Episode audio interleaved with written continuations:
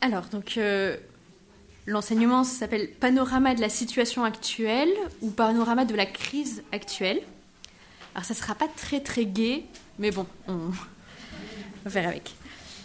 Avec sa verve habituelle, Chesterton dénonce le réformisme moderne en comparant les institutions à une barrière. Aux réformistes naïfs qui s'empressent de l'ôter, cette barrière n'a aucun sens.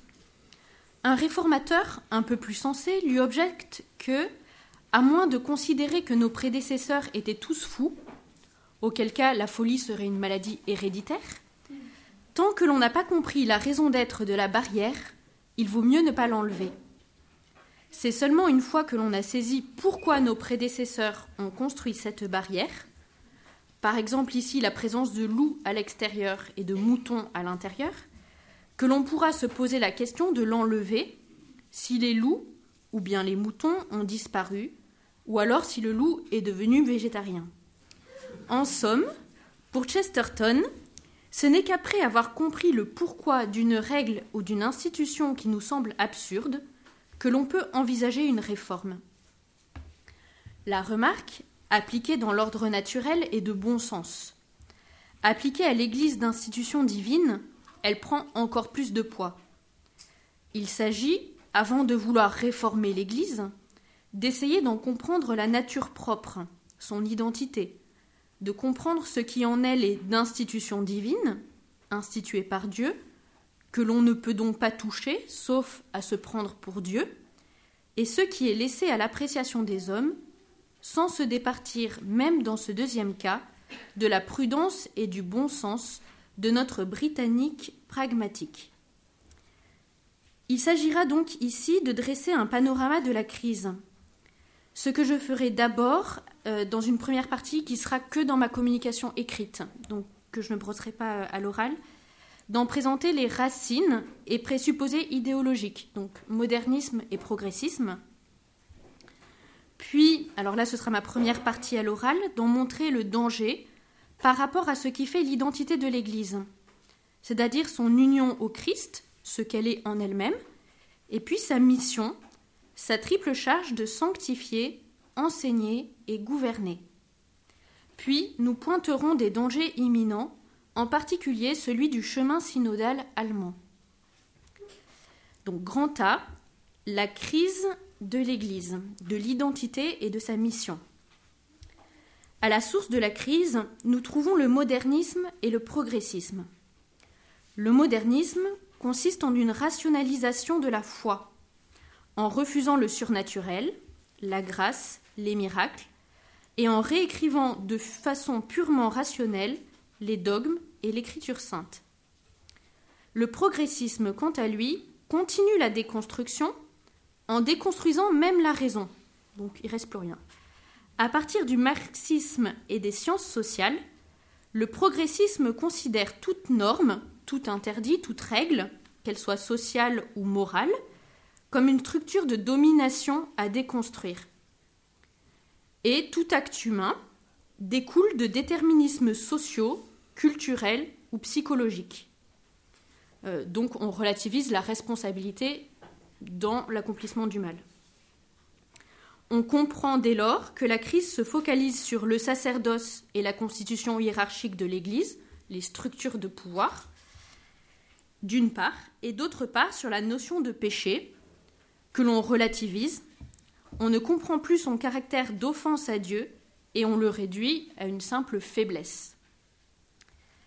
Le progressisme n'agit pas comme le modernisme, à partir d'un raisonnement, mais à partir de slogans, d'images, de confusion doctrinale, tenant un discours volontairement ambigu.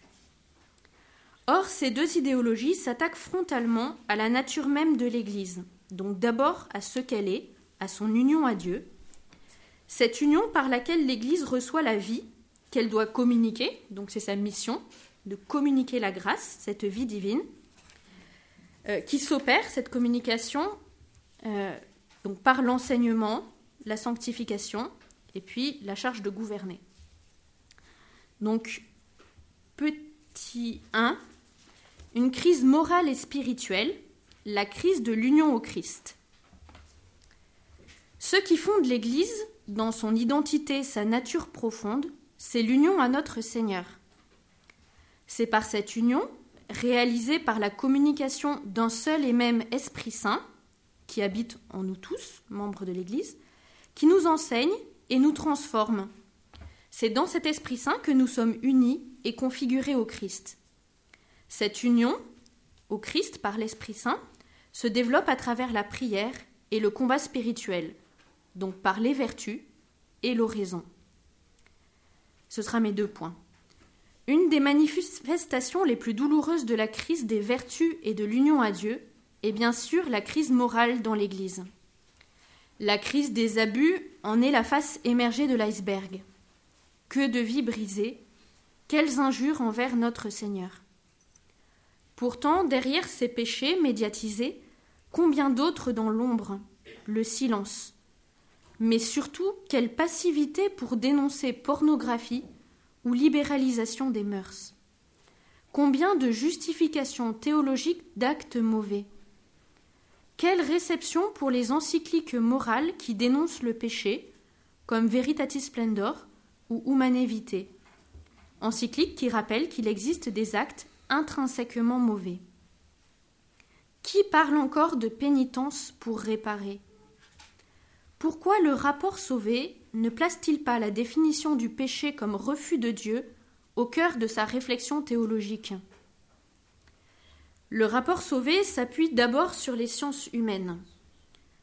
Rappelons-le, les sciences humaines, sociologie, psychologie, histoire, ont leur légitimité. Elles rendent compte des lois de fonctionnement de la nature humaine et de son milieu, de la société. Or, l'Église étant composée d'hommes, dont la grâce ne supprime pas mais élève la nature, elles ont une certaine légitimité. Mais, comme le dit justement Pierre Manant, donc un universitaire français qui a critiqué à raison le rapport Sauvé, il rappelle que les sciences humaines sont aptes à proposer des changements dans l'Église, au niveau de son fonctionnement humain, des règles qui sont laissées à notre appréciation, mais pas de changer l'Église telle qu'elle a été instituée par le Christ qui ne nous appartient pas, mais appartient à Dieu. C'est intéressant parce que nous avons là une première caractéristique du progressisme. Au lieu de partir de la foi, de l'écriture sainte, de la révélation, on part des sciences humaines, donc de la sociologie, de la psychologie, de l'histoire. On les met en premier. Or, le problème ne vient pas de la structure de l'Église, mais de son détournement, du péché, de son dévoiement. Deuxième point, la crise de la prière. L'Eucharistie est souvent banalisée. L'adoration du Saint-Sacrement, les gestes d'adoration sont considérés parfois comme inutiles. Ce qui fait le centre de la vie d'un chrétien est devenu accessoire au profit de sujets plus concrets, voire politiques. En somme, Jésus n'intéresse pas, ce qui intéresse, c'est euh, l'écologie, la politique, on ne contemple plus pour se laisser transformer, on transforme pour se contempler dans ce que l'on a transformé. Et Dieu devient accessoire. Or, Dieu nous parle de deux façons complémentaires. Par l'enseignement du Christ et des apôtres, transmis par l'Écriture sainte et la tradition, et par l'Esprit Saint dans nos cœurs, qui nous enseigne et nous transforme de l'intérieur. Mais il est très important de comprendre que la disponibilité au souffle du Saint-Esprit, une telle disponibilité qui contredirait les enseignements de la révélation, ne peut pas être authentique. En gros, si on est obligé de réécrire l'enseignement de l'Église pour le mettre en conformité avec nos aspirations intérieures censées nous venir de l'Esprit Saint, c'est qu'il y a un problème. La révélation vient confirmer, baliser notre vie spirituelle, dans laquelle le Saint-Esprit, maître intérieur, continue de nous toucher, de nous enseigner et par là de nous transformer. Nous voyons donc que la crise de la foi, et donc de l'enseignement, a des répercussions très graves sur l'union à Dieu, la vie intérieure et la sainteté. Si l'on ne prie plus, si l'on n'adore plus, si l'on ne redonne pas le primat à la vie intérieure, alors Comment se laisser enseigner et transformer en vérité par le Maître intérieur? L'Église, dans sa nature même, se voit défigurée, jusque dans ses diverses missions, par lesquels elle communique cette vie du Christ dans les âmes par la grâce. Donc, petit 2, une crise des sacrements et de la charge de sanctification, donc la première mission de l'Église. La première tâche de l'Église est de sanctifier les fidèles, de leur donner la grâce qui vivifie et transforme, notamment par les sacrements. Or, la crise des sacrements consiste d'une part dans la dissociation entre la grâce, qui est invisible, et le rite, le sacrement, ce que l'on voit, qui est visible. Puis, en deuxième lieu, dans la confusion entre nature et grâce. Cette crise des sacrements est d'abord une crise de la pratique, liée à cette dissociation du rite visible et de la grâce invisible. Confessionnaux déserts, chute de l'assistance dominicale, abus liturgiques. Lorsque l'on proclame que la grâce ne passe plus par des rites, des actes de religion, des sacrements, des médiations humaines, on détruit en même temps le rite visible et la grâce invisible qui était communiquée par le rite. Par exemple, combien ont entendu dire que la messe n'était pas indispensable, que la confession pouvait se faire à Dieu dans leur cœur, et depuis ont perdu la foi. On dissocie la dimension visible de l'Église et le don invisible de la grâce. On voit par exemple de plus en plus se développer de façon anarchique des assemblées dominicales sans prêtre qui tendent à remplacer l'Eucharistie ce qui prouve que l'on n'a rien compris à ce qu'était le saint sacrifice de la messe. D'ailleurs, se développent en théologie des affirmations ambiguës et erronées, consistant à assimiler la manifestation de Dieu créateur, donc la manifestation de Dieu telle qu'il se manifeste dans la nature ou dans les autres religions, à la révélation ou à la communication de la grâce par les sacrements. La confusion est grave car elle conduit à assimiler le signe naturel, donc la création, la nature, d'une part, et la révélation et le salut dans le Christ, qui offre la grâce surnaturelle, d'autre part. Récemment, le document de travail du synode amazonien, qui a eu lieu il y a quelques années, n'aurait-il pas émis des affirmations extrêmement ambiguës et confuses à ce sujet? Or, cette confusion entre nature et grâce conduit à un retour déguisé sous des formes postmodernes au modernisme. La grâce, finalement, n'est plus que le sommet des capacités naturelles de l'homme et de la nature. Le risque, à terme, est de refuser à l'Église catholique le statut de seule dispensatrice du salut, pour reconnaître la médiation d'autres traditions religieuses. C'est-à-dire, bah, vous pouvez être sauvé euh, par le bouddhisme, par l'islam, aussi bien que euh, par le catholicisme ou le christianisme. Cette position a pourtant été condamnée fermement par le texte Dominus Jesus de la Congrégation pour la doctrine de la foi, euh, présidée par le cardinal Ratzinger. Le Christ et son Église sont les seuls médiateurs du salut. On ne peut pas accepter, au nom du dialogue, de taire notre foi en Dieu Trinité, pour adopter le dénominateur commun de l'être suprême, comme on pouvait le lire dans ce même document de travail euh, du synode amazonien. Les non-chrétiens de bonne foi ne seront pas sauvés pour avoir été de bons musulmans ou de bons bouddhistes, mais parce que, dans leur conscience, ils auront obéi au Christ, seul rédempteur de l'homme, et par là seront mystérieusement unis à l'unique Église de façon invisible. Donc petit 3, une crise de la charge d'enseignement, la peur d'appeler le péché par son nom. La sanctification s'accompagne de l'enseignement de la droite doctrine. C'est la deuxième tâche de l'Église. Le progressisme, contrairement au modernisme, a plutôt délaissé le terrain du dogme pour se focaliser sur les questions morales. À ce propos, nous avons déjà évoqué l'éclipse de la responsabilité morale au profit du déterminisme des structures sociales ou mentales. La responsabilité personnelle est atténuée, tandis que l'offense à Dieu est devenue inintelligible. Le péché n'est d'ailleurs accepté, dans bon nombre de prédications ou de publications catholiques, qu'en fonction de ses conséquences sur l'autre. Le péché ne serait pas d'abord mauvais en lui-même, mais dans ses conséquences. Si je fais du mal à l'autre, alors c'est pas bien. Quelques recommandations du rapport Sauvé sur les abus sont pour le moins ambiguës, c'est le moins qu'on puisse dire, sur ce point. Nous ne pouvons ici développer la crise de la théologie dans ses principes et dans la fidélité au magistère continu de l'Église. À cette crise de la théologie s'ajoute une certaine crainte de heurter l'opinion majoritaire, qui conduit à une sorte d'uniformisation de la pensée et des prises de position. L'exemple le plus frappant reste le positionnement par rapport au rapport Sauvé. Tous, bien sûr, partagent la profonde horreur pour les actes mis en lumière. Il est pourtant devenu fort difficile de s'exprimer paisiblement sur la méthode et les conclusions du rapport. Toute critique semble être taboue et taxée de mépris pour les victimes. En témoignent des critiques dont ont été la cible les membres de l'Académie catholique, qui avaient fait un texte justement critiquant ce rapport, et c'était des universités qui n'étaient guère suspects d'extrémisme.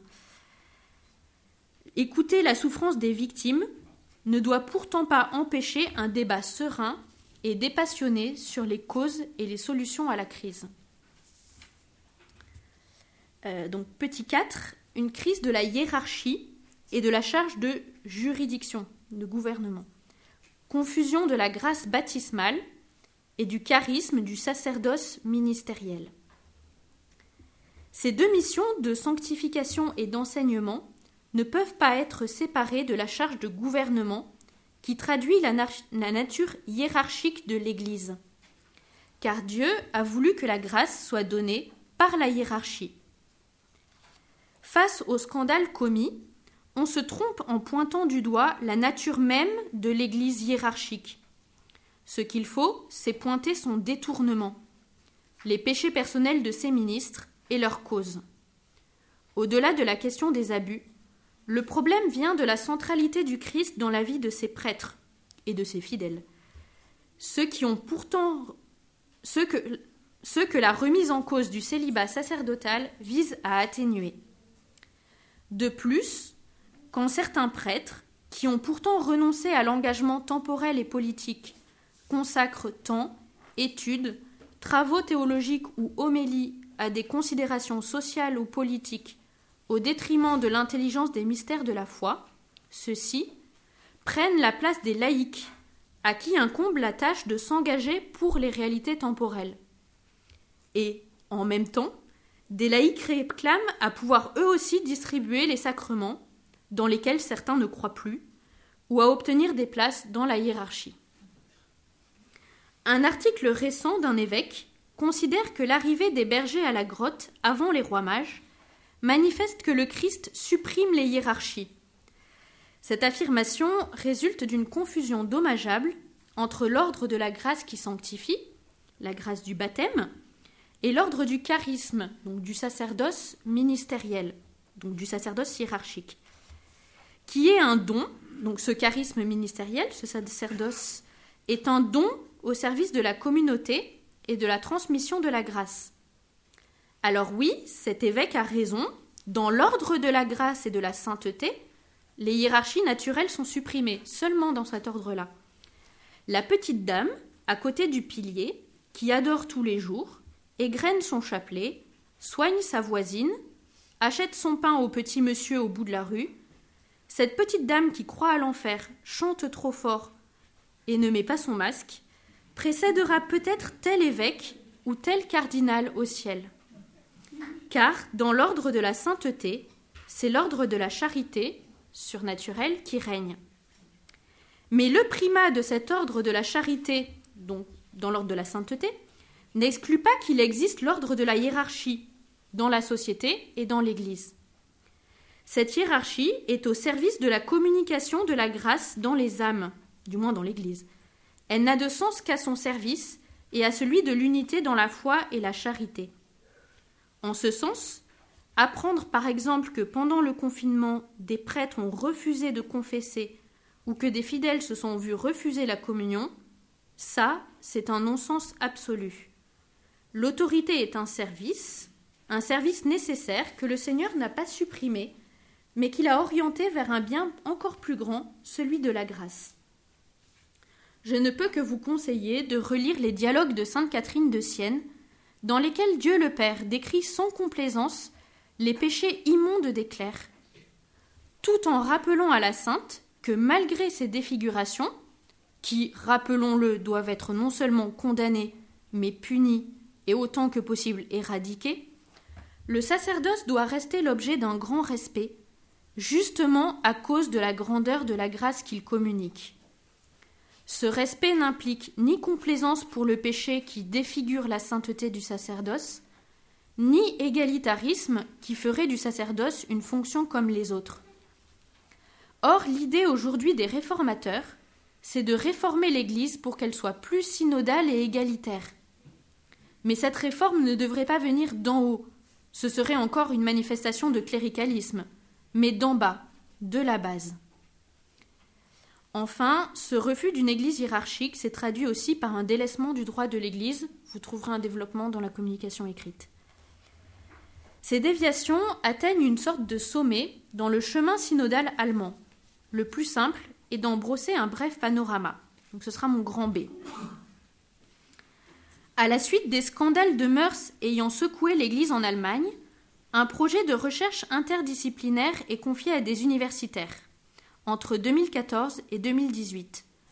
Le but de cette étude était de déterminer la fréquence des abus, de décrire leur forme et d'identifier les structures et dynamiques susceptibles, au sein de l'Église, de favoriser les abus. L'étude pointe non seulement le cléricalisme comme forme déviée d'exercice du pouvoir, mais recommande aussi la réforme de la structure même de l'Église, qui favorise, enfin qui favoriserait, à cause de ses caractères spécifiques, des tendances à risque, selon eux. Elle demande également la réécriture de la morale de l'Église. Je cite. Les résultats de l'étude obligent à examiner la signification des vues de la morale sexuelle catholique sur l'homosexualité dans le contexte des abus sexuels sur mineurs. Il faut repenser d'urgence l'attitude fondamentale de refus adoptée par l'Église catholique d'ordonner des hommes homosexuels. Il faut créer une atmosphère ouverte et promotrice de tolérance. Fin de citation. Donc, toutes les citations que je vous donne sont issues du, site de la conférence épiscopale allemande et donc des divers documents qui ont été publiés. Il faut enfin réformer non seulement la façon dont les prêtres vivent leur sacerdoce, mais le sacerdoce lui-même. Je cite. La transformation des structures cléricales du pouvoir passe par une réflexion fondamentale sur le ministère sacré du prêtre et sur la façon dont ce dernier voit son rôle. Le problème fondamental, qui est celui du pouvoir clérical.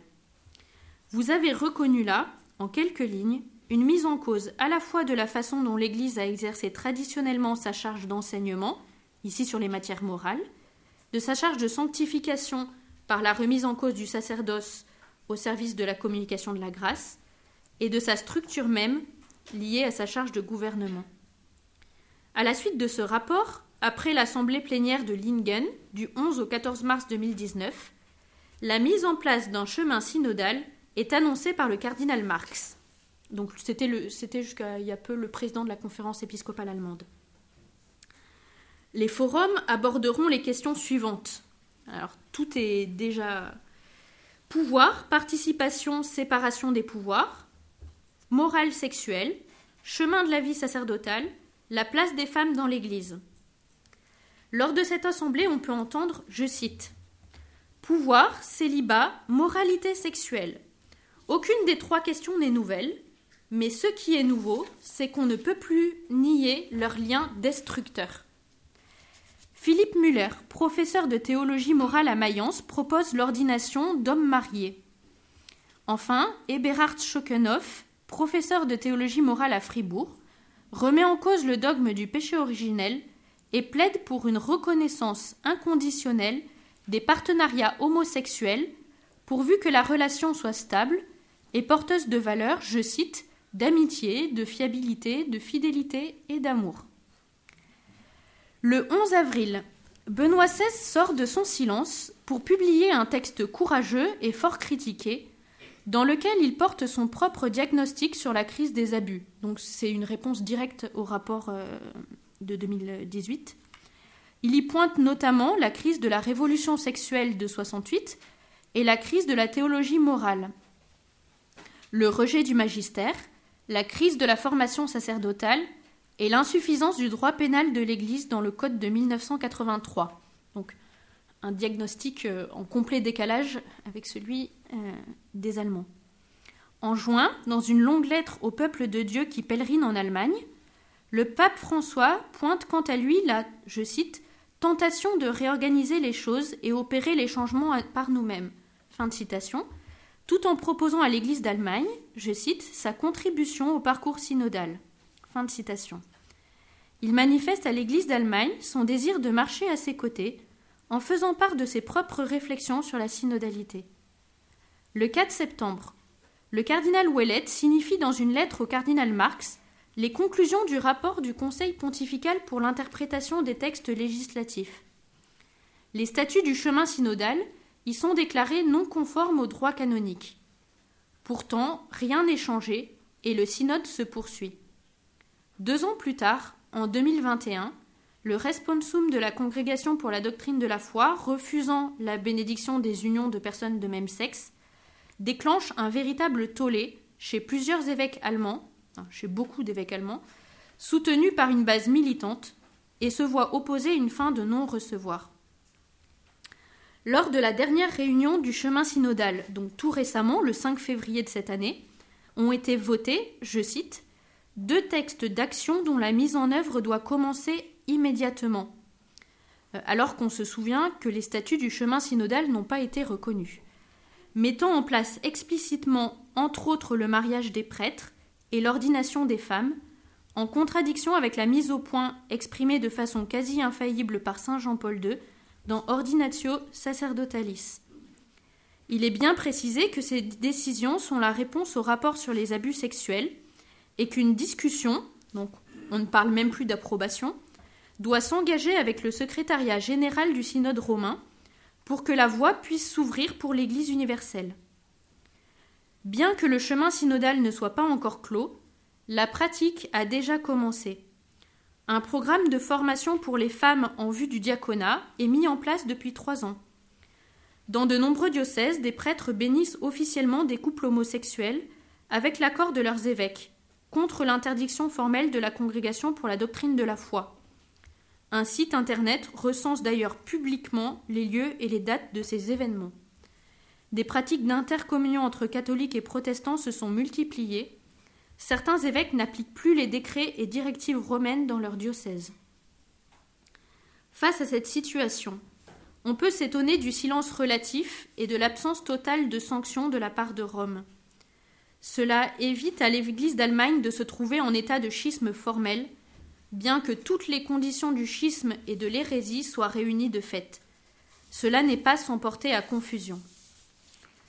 Donc petit 2, que faire? Devant la confusion, il existe deux écueils. Le premier, c'est celui de suivre la masse, de ne plus voir le problème et de relativiser. C'est la mondanité et le divertissement. Rappelons-nous les mots du père de Lubac cités par le cardinal Sarah. Si l'hérétique ne nous fait plus horreur aujourd'hui comme il faisait horreur à nos ancêtres, est-ce à coup sûr parce que nous avons au cœur plus de charité? Ou ne serait-ce pas, peut-être trop souvent, sans que nous osions le dire, que l'objet du litige, à savoir la substance même de la foi, ne nous intéresse plus? Alors, en conséquence, l'hérésie ne nous choque plus, ou du moins ne nous, ne nous bouleverse-t-elle plus comme ce qui tenterait de nous arracher l'âme de notre âme? Ce n'est pas toujours, hélas, la charité qui a grandi ou qui est devenue plus éclairée. C'est souvent la foi qui a diminué, le goût des choses éternelles. Vivre dans la confiance ne signifie pas ne pas souffrir. Rester de marbre signifierait pour le moins que notre charité s'est considérablement refroidie. Cela ne signifie pas taire la vérité pour rester dans le consensus, car à notre mort, nous répondrons de nos actes et de nos silences devant Dieu. Vivre dans la confiance signifie garder ferme la foi sans se dircir ni s'aigrir. Et tel est le deuxième écueil opposé, celui de l'aigreur et de l'amertume, de la perte de confiance. Après le premier mouvement de colère légitime, doit succéder la contemplation de la Vierge Marie au pied de la croix. À notre tour, demandons à notre Seigneur qu'il nous affermisse lui-même dans la foi. Les portes de l'enfer ne peuvent prévaloir contre l'Église, quelles que soient les tempêtes. Or, il a pu arriver, dans l'histoire, que sous couvert de bien, survienne la tentation du schisme, c'est-à-dire la rupture, non avec le pouvoir d'enseignement magistériel traditionnel de l'Église, ni avec le pouvoir de sanctification par les sacrements, mais avec le pouvoir de juridiction. Mus par l'exaspération devant la corruption du personnel de l'Église, des chrétiens se sont coupés de la source, faute de distinguer la personne pécheresse et la fonction ministérielle ou magistérielle qui, elle, est sainte.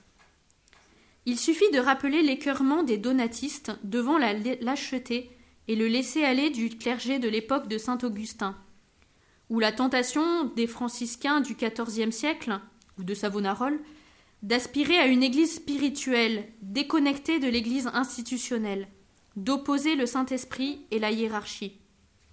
Ce courant n'est pas allé sans influencer Luther, qui, victime de son orgueil, mais aussi de sa lucidité sur les maux de son époque, a préféré se séparer de l'Église visible au profit d'une Église de la grâce invisible.